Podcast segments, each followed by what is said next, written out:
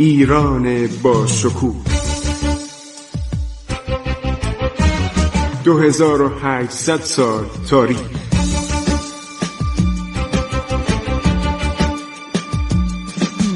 عبور از تاریخ.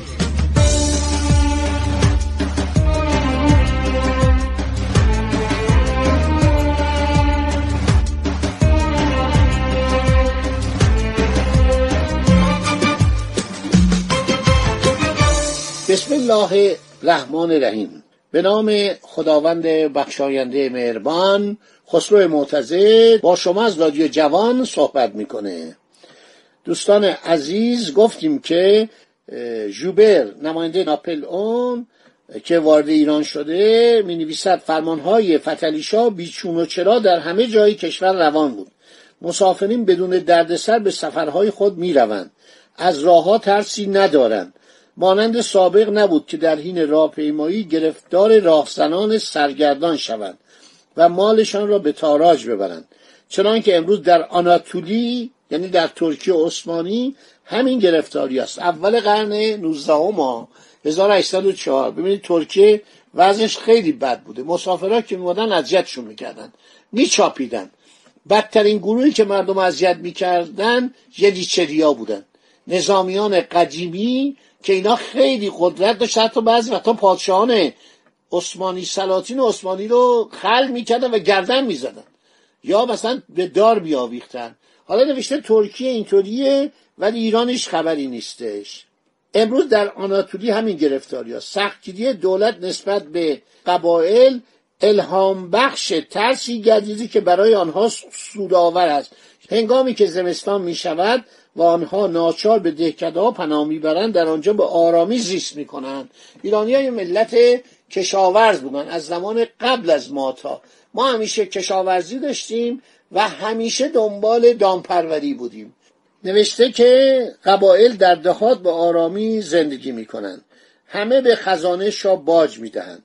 شاه برای بهره برداری از روی جنگی و فعالیتشان آنها را در همه لشکرکشی ها هر شود داخل می‌کنند وزیران به هیچ وجه دارای قدرت پادشاه نیستن. بهتون میگم قبل از 1222 هجری قمری همون 1804 میلادی میشه. ما در ایران یه صدر اعظم داشتیم. یه وزیر یا صدر اعظم بعد اینا کم کم گفتن آقا همین خارجی ها که اومدن مستشارهایی داشتن می اومدن ناپلون قبل از که با ایران قرارداد ببنده سه سال این نماینداش می‌رفتن می اومدن آدم های جالی جوانن تو اینا آدم خیلی باسوادی بود. هر شود که یک مطلب خیلی قشنگی دکتر احمدی کتابی مقاله نوشته درباره جوانن. اصلا به تنهایی درباره جوانن که این کی بوده. یا دیگران. حالا همینا رو به شما معرفی می‌کنم. هیئت گاردان و قبلا اونایی که می‌رفتن میومدن همشون هم کتاب نوشتن. ترزل یکی از ایناست. کتاب نوشته. فابویه کتاب نوشته.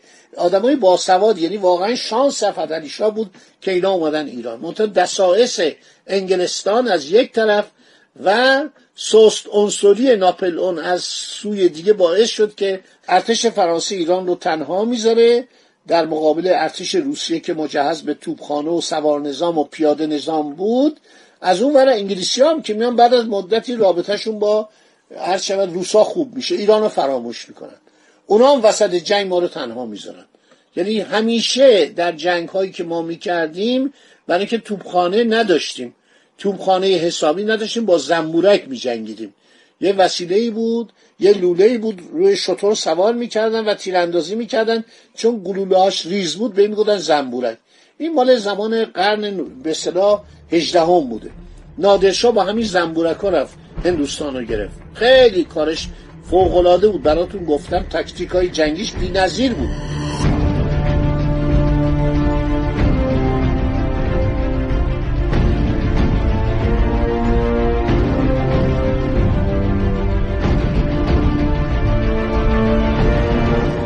خیلی خوب. نوشته که وزیران دارای قدرت پادشاه نیستند گفتم 1222 هجری قمری 1804 بود که قرار شد یه وزیر خارجم هر شود ایجاد بشه یعنی پست وزیر خارجه ایجاد بشه. بعد وزیر لشکر یعنی حسابداری و کارپردازی و تهیه آزوق و تهیه مهمات اینم تأسیس شد. بعد یک دیوان استیفا یعنی وزیر امور مالی هم همش دست خود شاه بود و صدر اعظم. چهار تا وزیر بعد کم کم اضافه شد. عرض شود که نوشته در آغاز این قرن در ترکیه عرض شود که وزیران همه کاره بودن در آغاز قرن نوزدهم. سنگینی حکومت تقریبا بر روی دوش وزرا بود.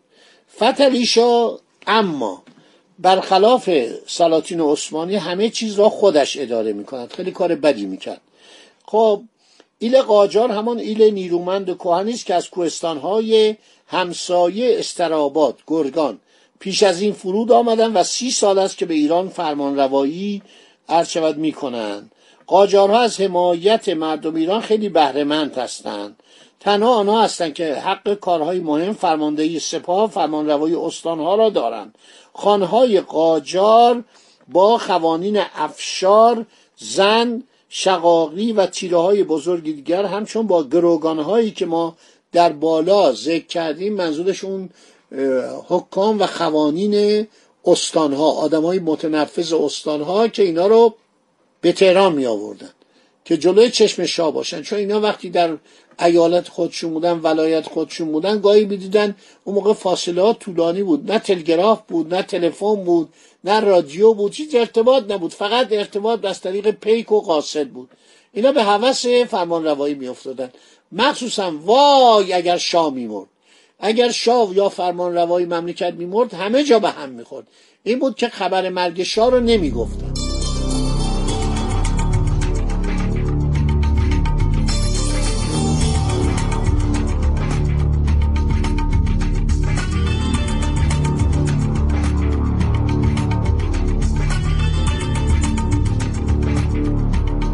شما اگر تاریخ قتل آقا محمد خان رو به خاطر بسپری آقا محمد خان وقتی کشته میشه کسی متوجه نمیشه.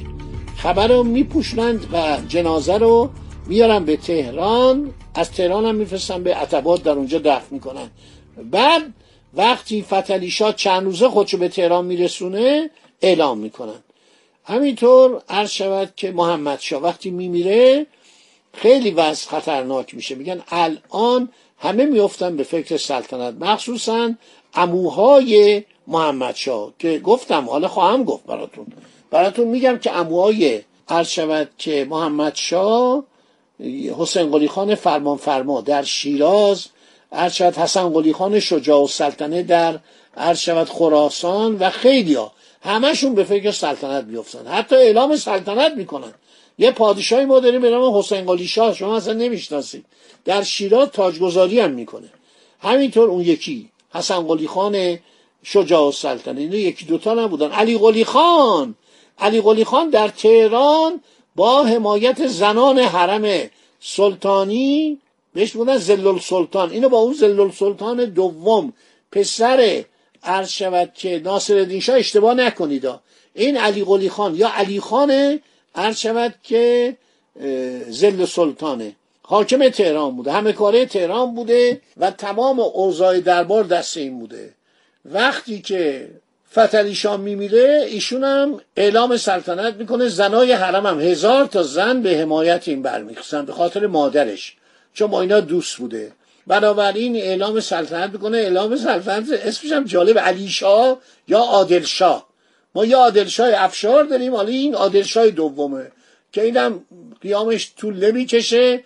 به محض که محمد شاه میاد نزدیک تهران می‌رسه با کمک قائم مقام میرزا ابوالقاسم قائم مقام فرانی که وزیر بسیار لایقش بوده قوای این اصلا میپاشه. خودشم پناه می‌بره به حرم سرا. شاه اینو دستور میده بگیرن و می‌خواد کورش کنه. انقدر دیگه گریه زاری می‌کنن اینو میفرستن به عتبات عالیات.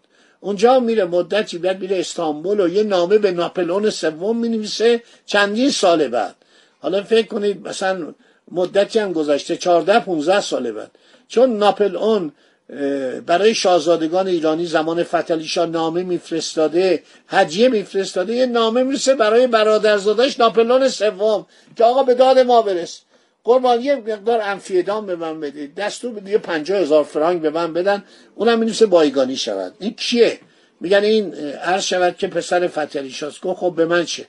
عموی من به اینا به اندازه کافی محبت کرده. اینا تو اسناد فرانسه هستش که مرکز اسناد ارتش جز نامه هایی که در به اصطلاح آرشیو فرانسه پیدا کرده بود. اینو در اون کتاب از جلایریان تا قاجاریه چاپ کرده. خب خدا نگهدار تا برنامه آینده که این مطلب رو من به پایان برسانم و برم سراغ حوادث دیگه. آغاز توجه مجدد دولت روسیه تزاری به ایران و کارهایی که علیه ایران انجام شد. سیاست پیچیده انگلستان و سیاست احمقانه و ساده لوحانه فرانسوی که ما رو دم توپ روسا گذاشتن بعدم گذاشتن رفتن تشریف بردن. خدا نگهدار شما با.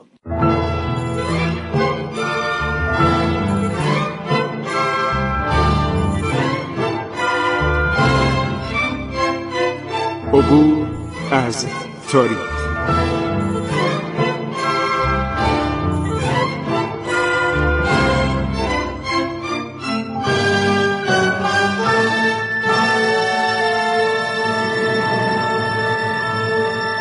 ایران با شکوه.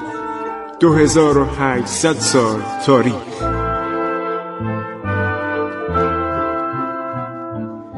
سرگذشت ایران ما به روایت خسرو معتزد